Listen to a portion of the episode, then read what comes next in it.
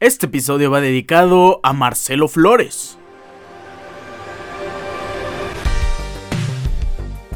Entiendo el hype de la NFL y a lo mejor muchos pensaban que le íbamos a dedicar el episodio a alguien del partido de ayer, a los Lions, a Monroe St. Brown, a Patrick Mahomes, no sé a quién sea, pero no. Para mí la noticia de la semana es la llegada de Marcelo Flores a los Tigres, contrato por cuatro años, se va del Arsenal un mexicano que tiene bastante futuro en el fútbol. Para muchos, Marcelo Flores, y he visto tantos comentarios donde dicen que Marcelo Flores echó a perder su carrera viniendo a Tigres, que ya se olvidó del sueño europeo. A ver, vamos a relajarnos un montón Marcelo Flores tiene 19 años nada más. Venir a Tigres no es poca cosa, no está viniendo al Mazatlán y aunque venga a Mazatlán todavía existe posibilidad de regresar a Europa. No por estar ahí y regresar aquí a México significa, bueno, ni siquiera regresar, ¿no? Marcelo Flores es la primera incursión en el balompié mexicano. O sea, no por estar aquí significa que ya no te vas a ir. Si entendemos el caso de Córdoba, entendemos el caso de Pocho Guzmán, pero Marcelo Flores tiene un futuro impresionante y todavía tiene muchísimos años para regresar a Europa. Si lo hace bien en Tigres, les puedo decir que en un año se va a Europa. Si lo hace bien, si es titular indiscutible, si logra ganar el puesto, que es muy complicado, ¿eh? Ya con Diego Laines, eh, con Quiñones, con otros jugadores que son muy poderosos en el plantel, sabemos que es una tarea muy difícil para Marcelo Flores, pero estoy seguro de que es capaz de tener un gran nivel en el fútbol mexicano. Yo sí lo veo regresando a Europa. Vamos a ponerle no más de dos o tres años, de verdad, se los juro. Y si lo escucharon aquí es porque lo escucharon primero. ¿Cómo están? Hoy es viernes 8 de septiembre, episodio número 252 de su programa Deportes Ricardo Cerón Podcast. Hoy tenemos un programa muy interesante. Vamos a hablar de la fecha FIFA. Partidos de selección mexicana. Todavía no entra a la Liga de Naciones de la CONCACAF porque hay eh, eliminatorias, por así decirlo. México está clasificado directamente ya la fase de grupos, así que tiene partidos amistosos, dos entre el día de mañana y el día martes en contra de la selección de Australia y Uzbekistán. Aquí la previa completa y también vamos a hablar de las eliminatorias de una confederación, lo que le sigue de emocionante y apasionante. Ya inició las eliminatorias de cara al siguiente mundial de la Conmebol de Sudamérica, es correcto. También vamos a hablar del Balón de Oro porque ya salieron todos los nominados y también los nominados al Trofeo Copa, este trofeo que entrega al mejor jugador sub 21 del año. Tenemos varias cosas de qué hablar en esta sección. Hablaremos de la NFL. Semana número uno ya inició. Este es el episodio post kickoff de la NFL. El Thursday Night Football. Qué sorpresa nos ha regalado. Tenemos mucho de qué hablar. MVP del partido y una nueva sección eh, de todos los lunes. El anti-MVP. ¿Quién fue el peor jugador de todo el encuentro? Sé que ya se lo imaginan. También tenemos la previa de toda la semana número uno y el top 3 de partidos que no se pueden perder. Omitiendo el Sunday Night Football y Monday Night Football porque por algo son prime time. Y para cerrar el episodio vamos a responder las preguntas que nos hicieron en nuestra cuenta de Instagram. Muchas gracias por estar aquí, comenzamos. Pues como ya lo mencionamos en episodios pasados, se viene el debut de Jimmy Lozano, debut en contra de la selección de Australia. Lo que me sorprende de la convocatoria de Jimmy Lozano es que curiosamente no llamó a muchos defensas. Sí, entendemos que hay varios, eh, como Chiquete Orozco, como Gilberto Sepúlveda, Jesús Angulo, eh, por ahí también podemos ver a Jesús Gallardo, Johan Vázquez, Julián Araujo.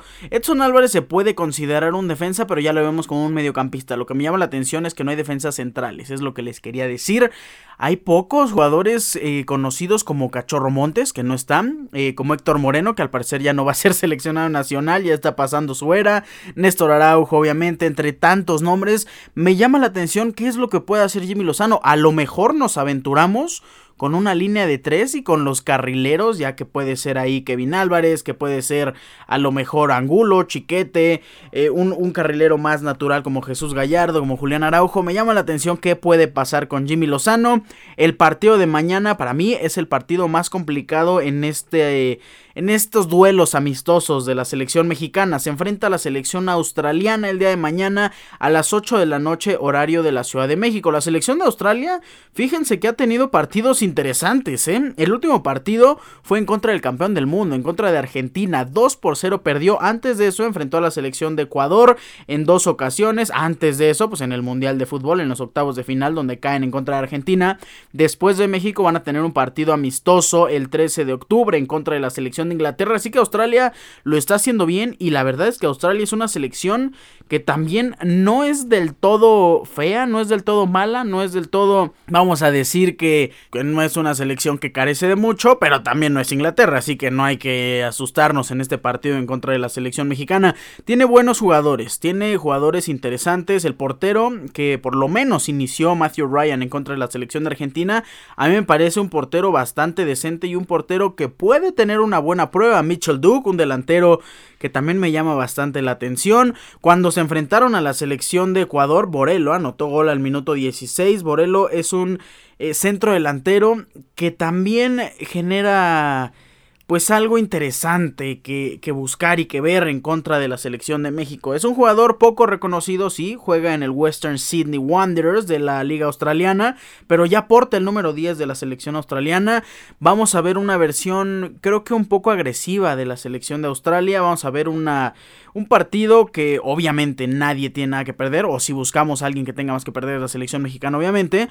Y la selección de Australia nos puede regalar un buen espectáculo. Yo creo que México va a ganar sin problema alguno.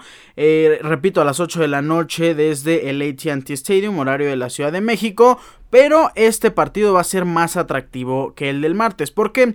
Bueno, porque el martes nos enfrentamos a la selección de Uzbekistán.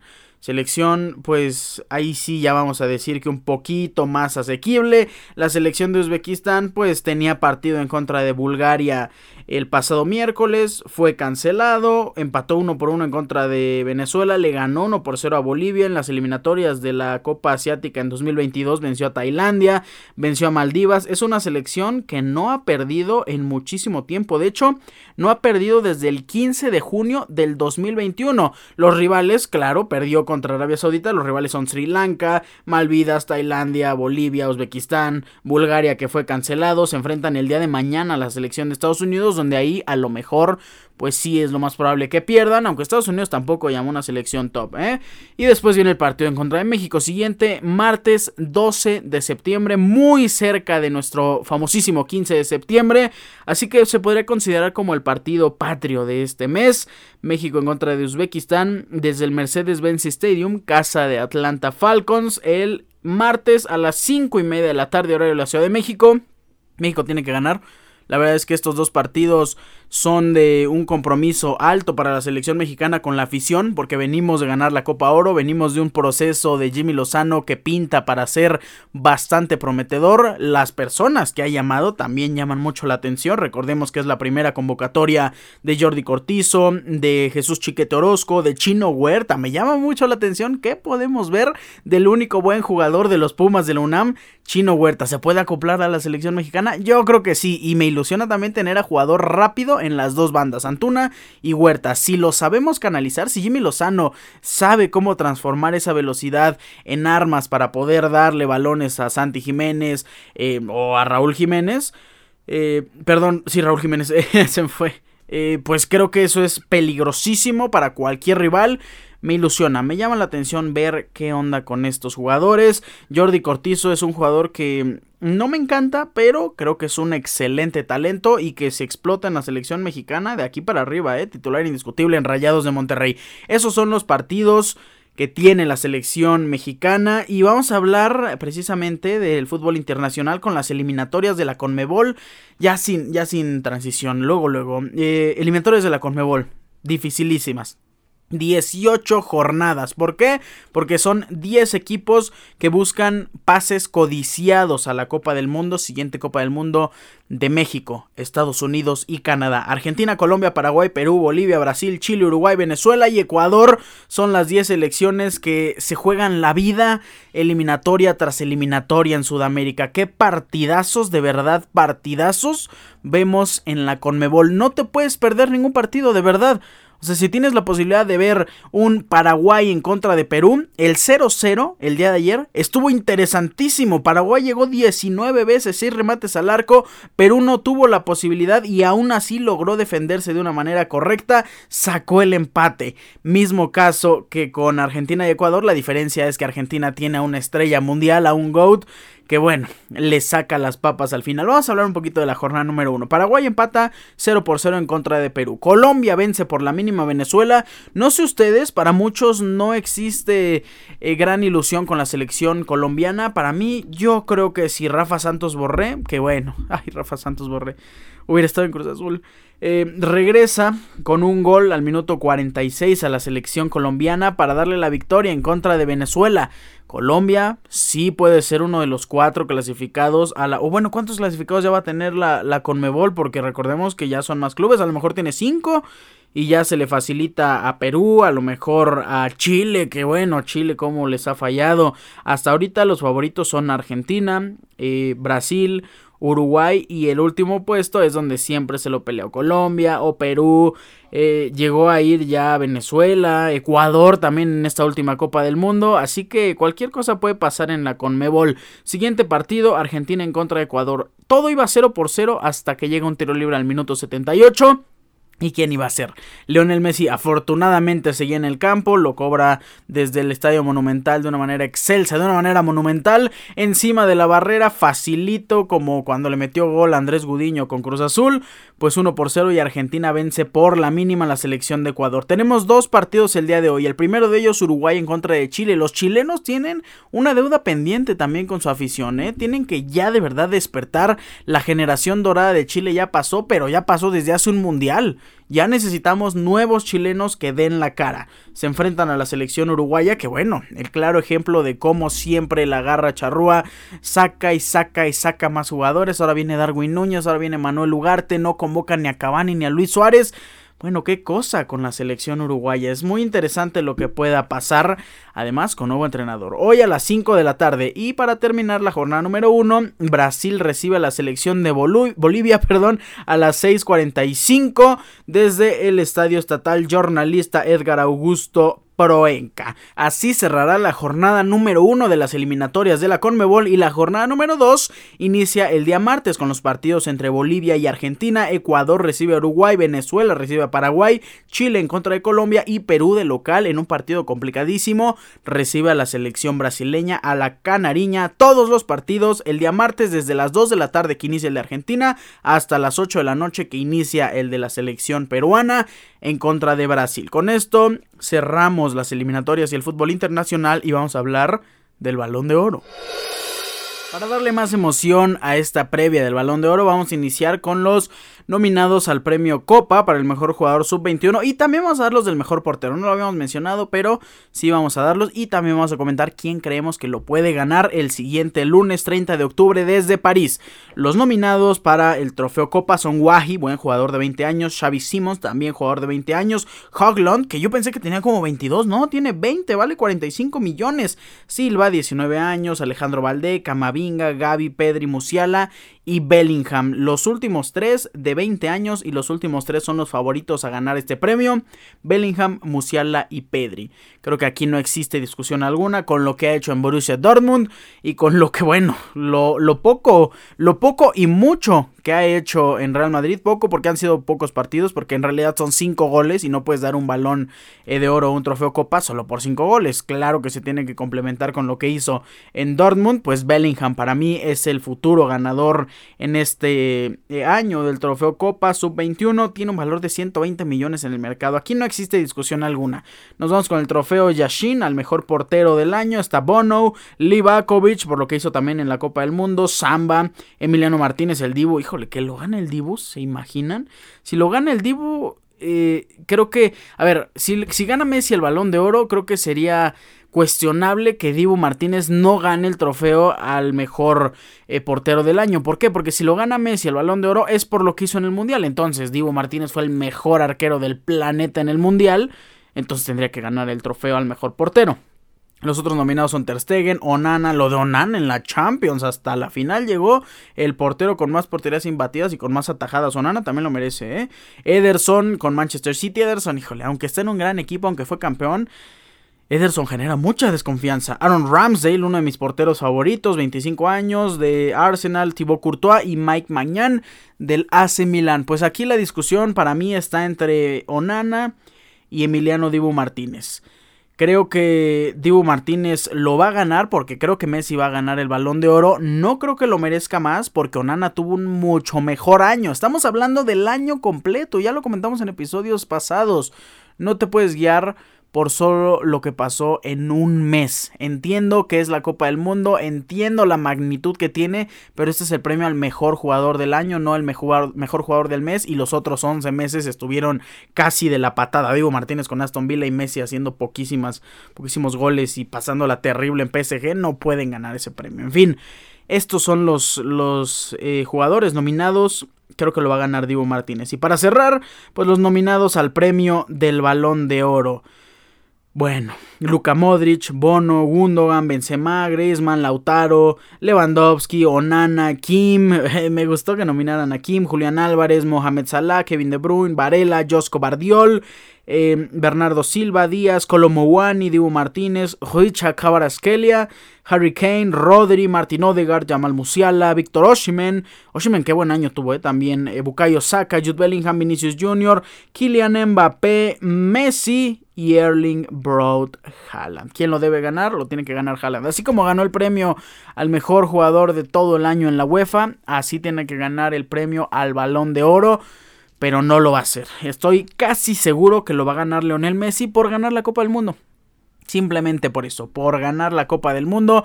Sabemos que Lionel Messi consiguió algo que anhelaba desde que era niño, desde ya hace cinco mundiales, y lo consigue en el que muy probablemente fue su último mundial. Así que va a ser ese punto de nostalgia y de las historias del fútbol que gracias a, ese, a esa histórica Copa del Mundo, pues se va a ganar el balón de oro. A lo mejor sí, para mí lo debería de ganar Erling Broad Haaland. Estos son los dos máximos nominados. Y la verdad es que sí, merecido lo de Haaland, lo de Messi, pues merecido por el Mundial. Es lo único que tengo que eh, avalar a, favor de Messi. Si no, pues simplemente no estaría creo que ni nominado, así como Cristiano Ronaldo ni siquiera estuvo nominado. En fin, esos son los nominados. Esos son los jugadores que posiblemente compitan en el futuro. Bueno, Lionel Messi ya no, pero los otros sí. Y más los del Trofeo Copa que compitan en el futuro por más balones de oro. Se viene una nueva era en el fútbol mundial. Yo creo que este va a ser el último balón de oro a la cabeza con Cristiano Ronaldo y con Messi y con Luka Modric y con Benzema. Con esto cerramos el balón de oro y vamos a hablar de la NFL. No manches, estoy viendo una noticia de Darren Waller se dice que ahora lo han puesto como cuestionable por una posible lesión en el hamstring. No, Darren Waller con Giants era el arma más poderosa de Daniel Jones y ahora está cuestionable. Yo creo que sí va a jugar, pero qué triste. Y la verdad es que es muy común ver a, ver a Darren Waller lesionarse. Yo lo tuve en un fantasy el año pasado o el antepasado. Y Dios mío, cómo sufrí de verdad con, con las Vegas Raiders y junto a Darren Waller. En fin, hablemos de la NFL. Vamos a iniciar con el Thursday Night Football. Qué cosa tan increíble la NFL. En primera, qué cosa tan increíble ver regresar a esta liga. Qué majestuoso, qué magnífico ver la NFL. Es como ver una obra de arte, es como ver un ballet de verdad desarrollarse en los mejores escenarios del planeta. La NFL es algo que amamos y que extrañábamos demasiado y este partido solo nos hizo querer mucho más. No pueden imaginar la emoción que yo tenía a las 6 de la tarde cuando ya estaban todos calentando, saliendo. Y ya estábamos a punto de ver el kickoff y la sorpresa, repito, que nos dio Lions venció 21-20 a Kansas City Chiefs. Detroit Lions, ¿qué nos demostró este partido? Bueno, en primera, que Patrick Mahomes tiene receptores de la patada, de la patada. ¿Fue culpa de Patrick Mahomes? Para mí, no. Hubo un pase, la intercepción que, bueno, para los que vieron el partido, vamos a recapitularlo juntos. Una intercepción del novato Brian Branch, por cierto, que felicitamos al novato porque fue la primera intercepción en toda la carrera como quarterback titular de Patrick Mahomes en, la, en el kickoff de la NFL o en su primer partido. Así que felicidades a un novato. Culpa de Mahomes, repito, no. Le da un pase a Kaderius Tooney, perfecto el pase, bastante atrapable, lo bota hacia arriba a Kaderius Tooney y llega Branch, hace un pick six, anota y eso le da gran vida a Detroit Lions iniciando el tercer cuarto. Así que pues Patrick Mahomes sufriendo y se le vio bastante frustrado, ¿eh? la verdad, con este tipo de receptores. Sky Moore que, pues Sky Moore dentro de los que se salva y apenitas rozando, ¿eh? Para mí el único que se salva en el cuerpo de receptores es Rashid Rice, que anota bueno, que recibe un pase de touchdown, tuvo tres recepciones para 29 yardas y ya. Y Justin Watson, que sorprendentemente tuvo dos recepciones para 45 yardas, no lo veíamos venir, pero en el cuerpo de receptores solo Rashid Rice y ya. No, Gray me decepcionó, yo pensé que iba a tener mejores puntos y mejor participación por estar en el lugar de Travis Kelsey y por tener un playbook que incluye tanto al end. En fin, pues Patrick Mahomes pierde y pierde eh, por culpa de sus receptores.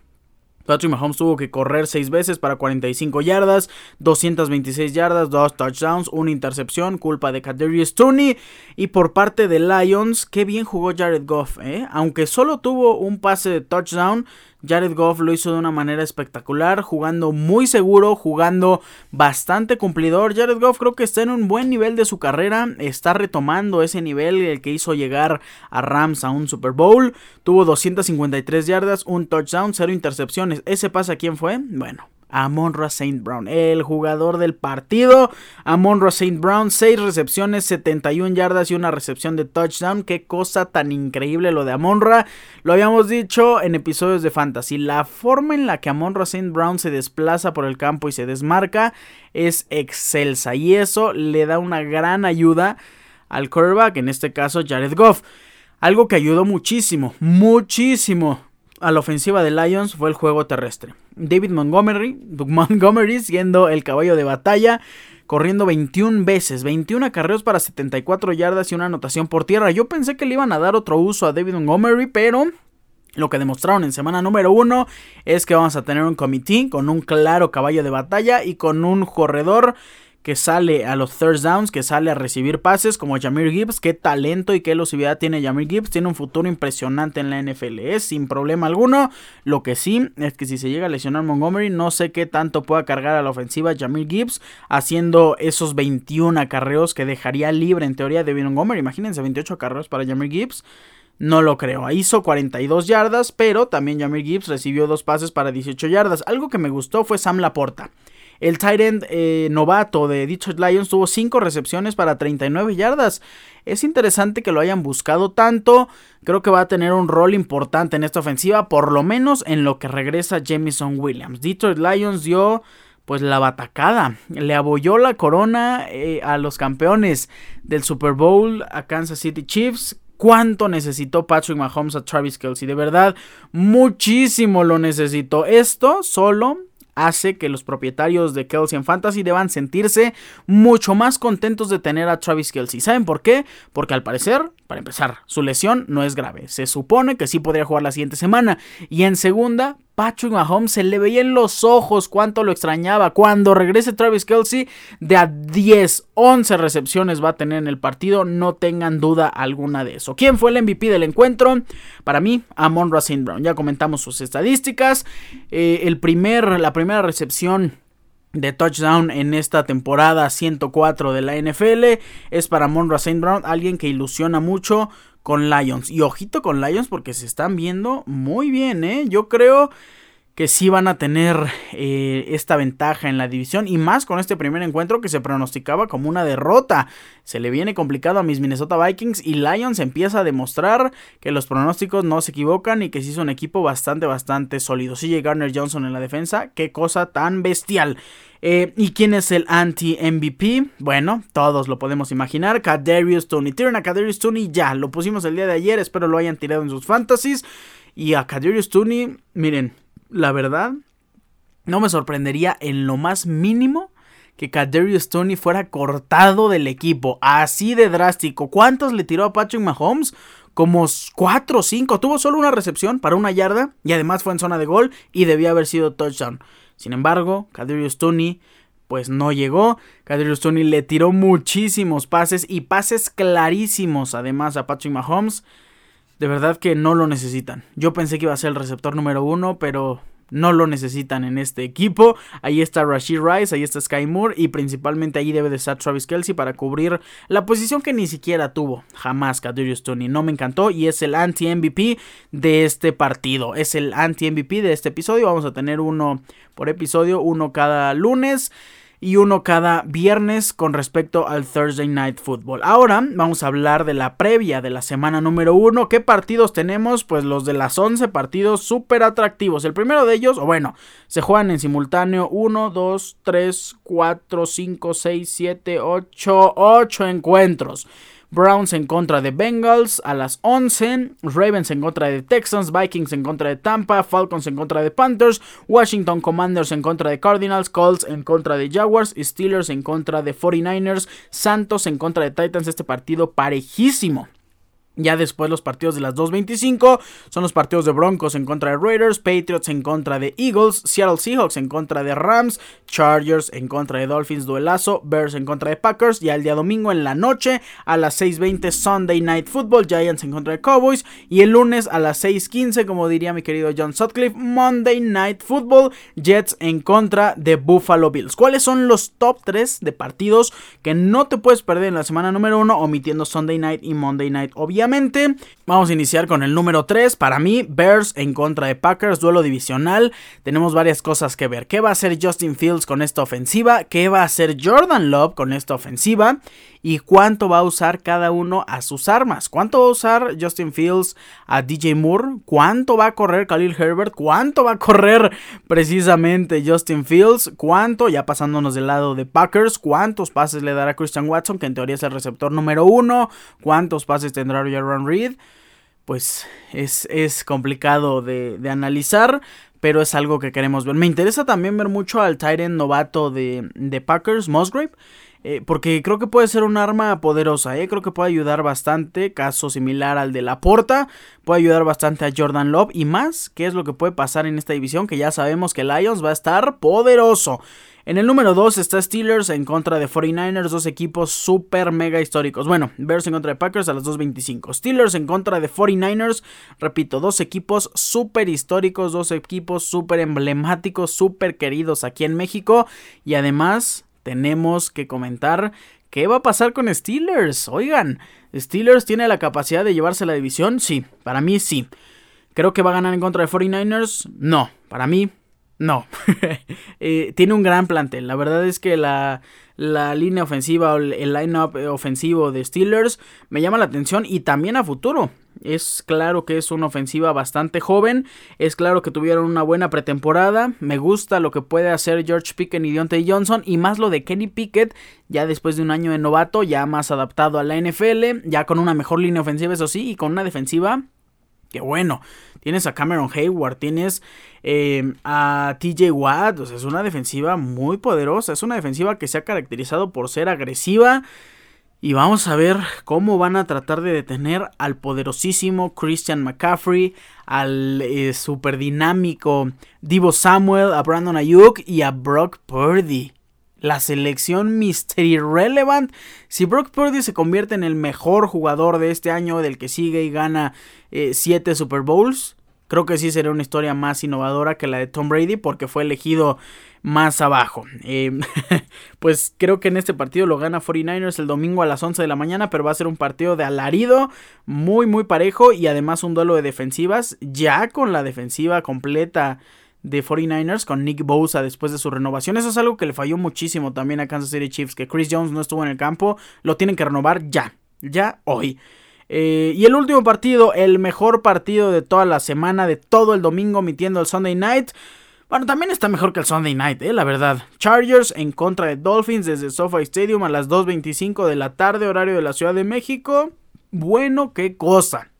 Keenan Allen y Mike Williams en contra de Tyreek Hill y Jalen Waddle. Tua en contra de Justin Herbert. Austin Eckler en contra de de Bonachane, Raheem Mostert, no lo sabemos. En teoría es Raheem Mostert, pero me encantaría que sea el running back número uno de Bonachane.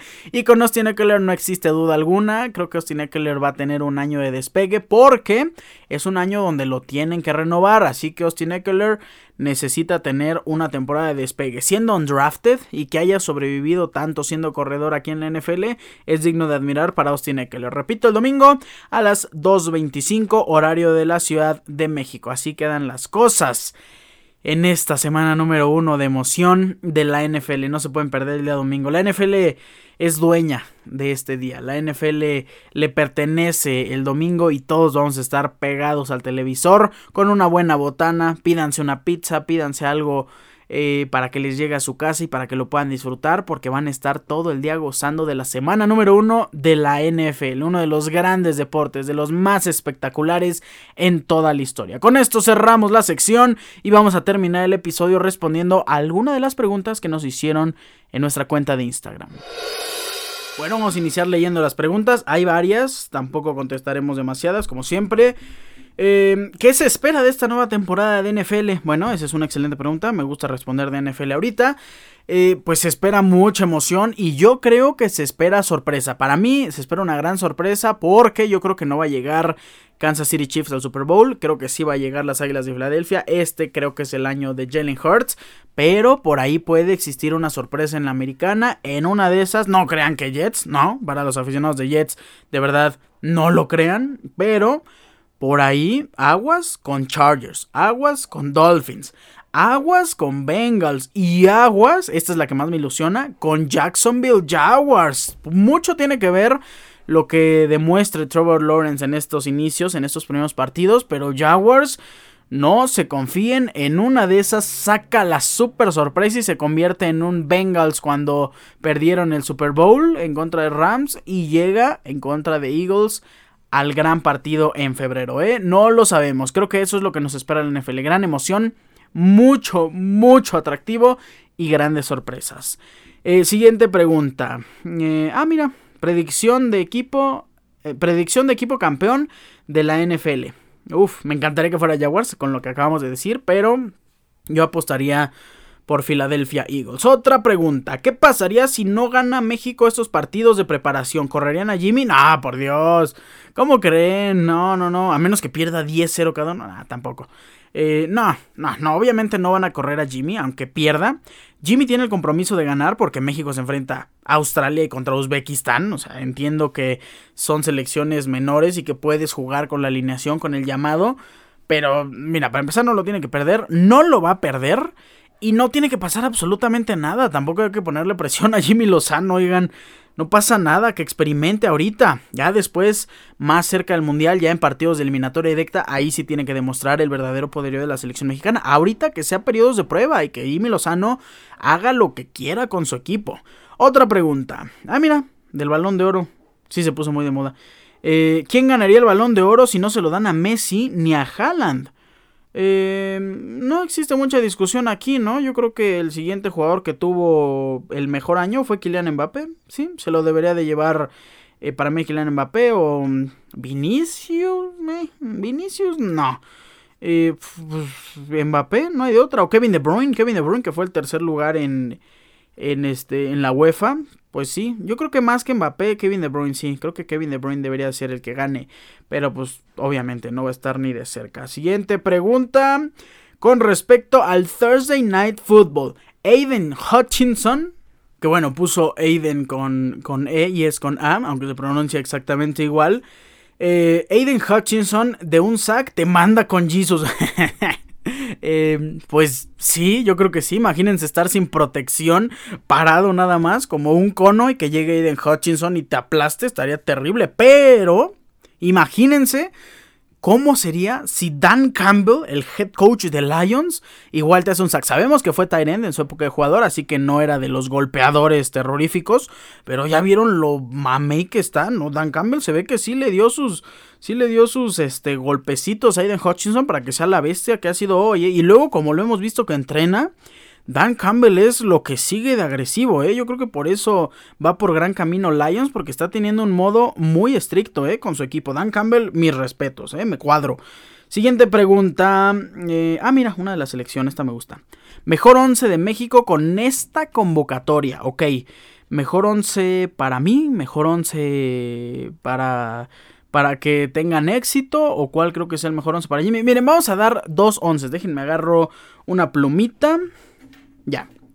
Eh, yo les voy a dar el 11 de México. También me voy a apoyar de, de la convocatoria. El mejor 11 de México, el que creo que tendría más éxito o el que tiene el mejor nivel al día de hoy. Y el 11 de México que me encantaría ver en contra de Australia porque son los jugadores que queremos observar. A ver, eh, el 11 de México. Ochoa porque no hay otro mejor portero en la actualidad. Eh, Kevin Álvarez, sin duda alguna, es el mejor de la convocatoria, tiene gran competencia y su competencia es pura competencia europea con, con Julián Araujo y con Jorge Sánchez. Aún así, Kevin Álvarez creo que es el mejor de los tres. En la central, pues está complicada la central, ¿eh? ¿eh? A mí me encantaría ver a Johan Vázquez y Chiquete Orozco. Bueno, no me encantaría ver, creo que esa es la mejor posible alineación. Sí, sabemos que Chiquete ha jugado como lateral izquierdo con Chivas, pero también ha sido central. Chiquete Orozco tiene grandes posibilidades y quién quita que Jimmy Lozano lo quiera probar ahí. Creo que tiene más talento que Sepúlveda, creo que tiene más eh, talento de... que ¿Quién está en la, en la convocatoria? A ver, eh, está Jesús Angulo, que también ha jugado como central y no me gusta. A menos que bajen a Edson Álvarez, para mí el mejor central después de Johan Vázquez es Jesús Chiquete Orozco. Pero bueno, estaría del lado izquierdo Jesús Gallardo, porque va a meter a Jesús Gallardo, porque es el que está teniendo más regularidad, sin duda alguna.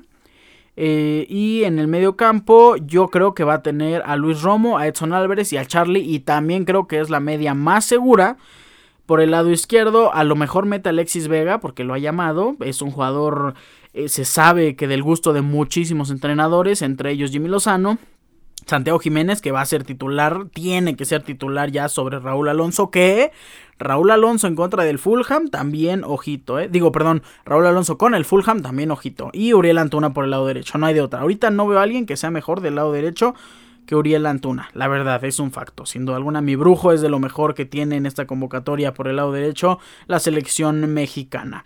Ahora, ¿cuál es el 11 que me encantaría ver? El 11, imagínense que meta este 11 Jimmy Lozano, todos nos volvemos locos, todos amamos a Jimmy, aunque pierdan. Ahí les va. Eh, Ángel Malagón, sin duda alguna, en la portería. Jesús Chiquete Orozco en la lateral izquierda.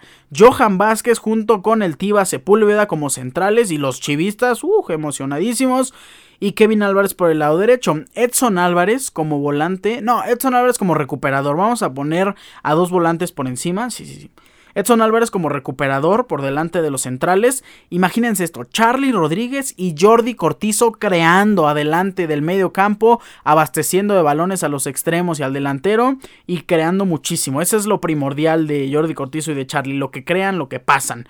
César Chino Huerta debutante, así que los tres debutantes estarían iniciando en mi once ideal soñado para la selección mexicana en esta convocatoria. César Chino Huerta por el lado izquierdo, Uriel Antuna por el lado derecho y Santi Jiménez. No, qué cosa. Yo creo que sí ganamos cualquiera de estos dos partidos con esta alineación y además es una alineación innovadora, no la hemos visto, es algo inédito y sí emocionaría a más de una persona. Chino Huerta que se aviente unos regates, pase hacia el centro a Santi Jiménez, gol. No, bueno, nos emocionamos y Chino Huerta se cae de por vida en la selección mexicana. Vamos a cerrar. Eh, no, una más. Vamos a responder una última pregunta. Estos son los 11 de México que más me gustaron. Eh, no hay de Fórmula 1. Em, no, no hay de Fórmula 1. Ah, miren, si mi Milan no clasifica en Champions, ¿puede ganar la UEFA Europa League? Bueno, no más puso Europa League. Buena pregunta, muy buena pregunta. Yo creo que tiene la posibilidad, pero al final creo que no. Eh, está Liverpool, está Bayer Leverkusen, que me ilusiona mucho Bayer Leverkusen, pero está Liverpool, está el Ajax, está el Brighton, está West Ham United, que lo está haciendo muy bien, así que la competencia no es facilita, o sea, regresar a la, a la Europa League no es poca cosa, no es, ay sí, soy el Sevilla, me quedo en tercer lugar y la gano sin problema, no importa el rival. Para ellos sí, para el Milan yo creo que no va a ser complicado. En la fase de grupos, hasta creo que Milan se puede quedar en cuarto, de verdad es posible. Sabemos que Dortmund es el peor en nuestra predicción, pero en una de esas que sacan una victoria Dortmund contra Milan y ya, con tres puntitos y los dejan afuera. Eso sí, Milan se va a jugar el todo por el todo contra Newcastle y contra Sandro Tonali les quitó lo que más quería. En fin, creo que Milan no, no ganaría la UEFA Europa League. Y además, no sabemos quiénes serían los terceros lugares de la Champions. que posiblemente también vayan a la Europa League, ¿no? ¿Qué tal que un Real Madrid queda en tercero? Sería catastrófico, pero se convierte favorito de ganar la Europa sin problema alguno. Así que para cerrar y en conclusión, Milan, no, no creo que sea el campeón si no clasifica a los octavos de la Champions. Pues ahora sí vamos a cerrar la sección de preguntas. Muchísimas gracias por participar. Espero leer muchísimas más preguntas de ustedes el siguiente viernes y con esto cerramos el episodio número 252. Yo les agradezco infinitamente su amable sintonía. No me voy sin antes recordarles mis redes sociales. Arroba Ricardo-Cerón- en Instagram, Ricardo Cerón en Facebook. Recuerden, Cerón es con Z. Disfruten este fin de semana. Gocen a la selección mexicana porque se vienen atractivas muy impresionantes con Jimmy Lozano, créanme. Me voy, les mando un fuerte abrazo. Bye.